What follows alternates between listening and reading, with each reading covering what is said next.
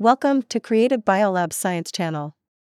As an experienced expert and reliable partner, Creative Biolabs is proficient in lipid based drug delivery and functional liposome development.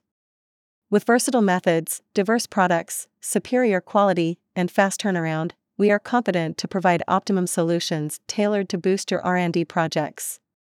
Dear friends in the audience, you are welcome to listen to our program on time every Saturday night.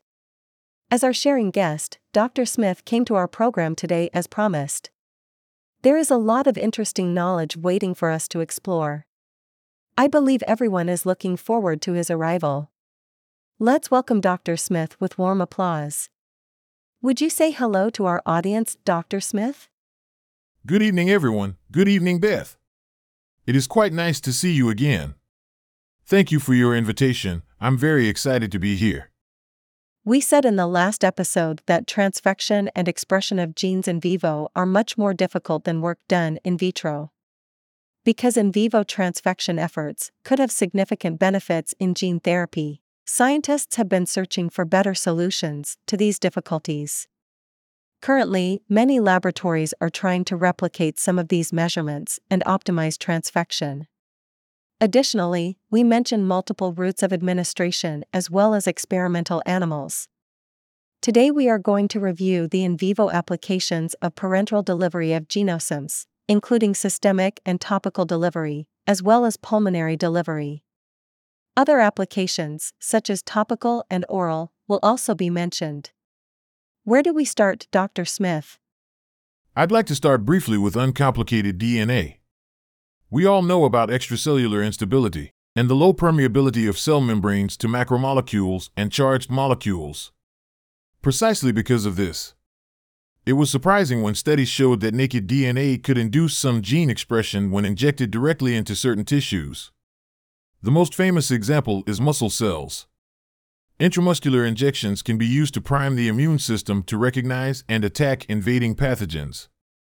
I have heard that cheap, safe, and effective vaccines are already available. Can you give an example? An example is an influenza A vaccine, in which the gene for the viral nucleoprotein is recombined into a plasmid and injected intramuscularly. Expression of this gene was confirmed by antibodies to the protein, and a 90% survival rate in animals infected with a lethal dose of the virus. I see. So, what other bad consequences and effects of systemically administered naked DNA could have? Naked DNA administered systemically is rapidly degraded and cleared by cells of the reticuloendothelial system. In vitro stability tests showed that the half life of plasmid DNA in whole blood was 10 minutes.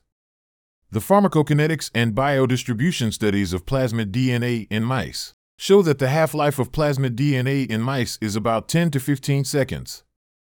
Also, accumulation was high in the lungs at 15 seconds, and the liver became the main organ for uptake and degradation of DNA radioactivity at 30 seconds. There is also some radioactivity in the spleen, kidneys, and lungs. What are the commonly used methods before using cationic liposomes to deliver DNA worth mentioning? Before the advent of cationic liposomes, intraperitoneal calcium precipitated DNA was expressed in the liver and spleen, and few reports describe the use of other delivery systems. But most DNA was degraded within one minute. This suggests the need for DNA delivery vehicles. When was the first experiment using cationic liposome encapsulated DNA for in vivo delivery? What were the main tasks? In 1989, gene delivery in vivo by cationic liposomes was first described in a mouse model. They injected genomic bodies containing the marker gene and a commercial cationic preparation liposome complex at a 1 to 5 DNA to lipid ratio by intravenous, tracheal, and intraperitoneal administration.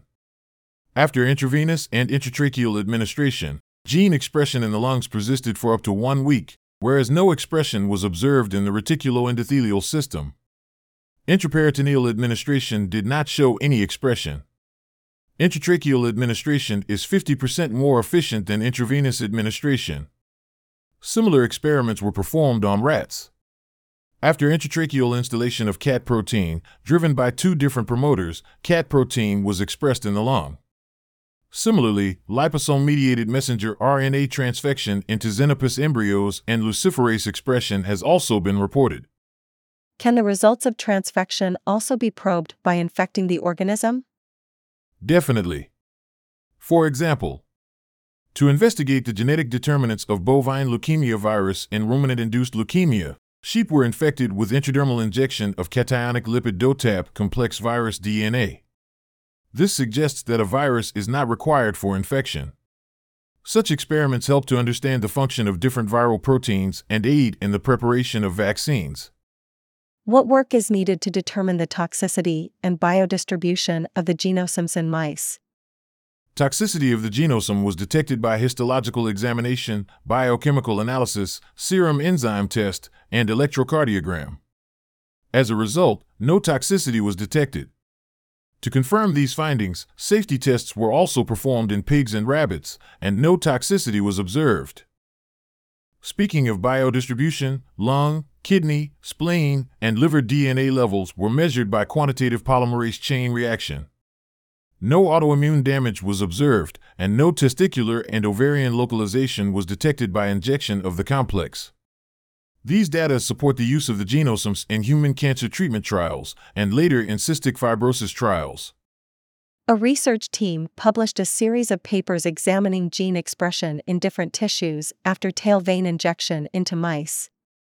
What were their results?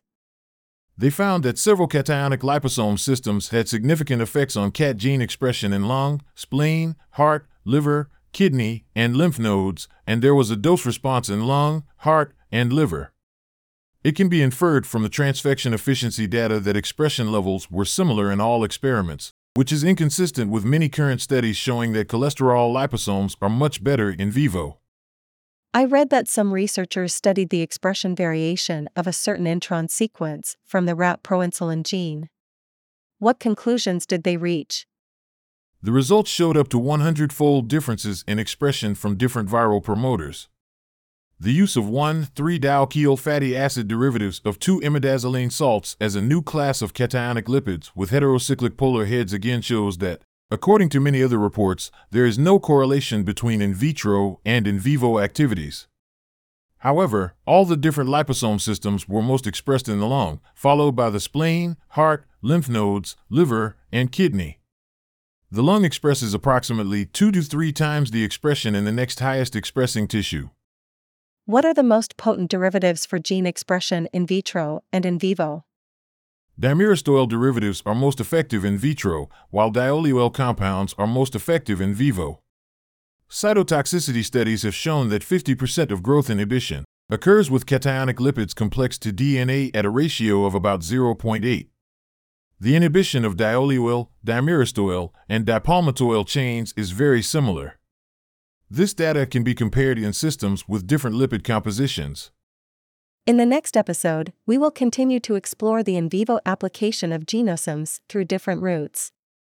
So much for our content today. Thanks to Dr. Smith for his wonderful science popularization. Thank you for listening. There will be more interesting knowledge waiting for us in the next program. See you next time. Thank you. I hope we will see you next time.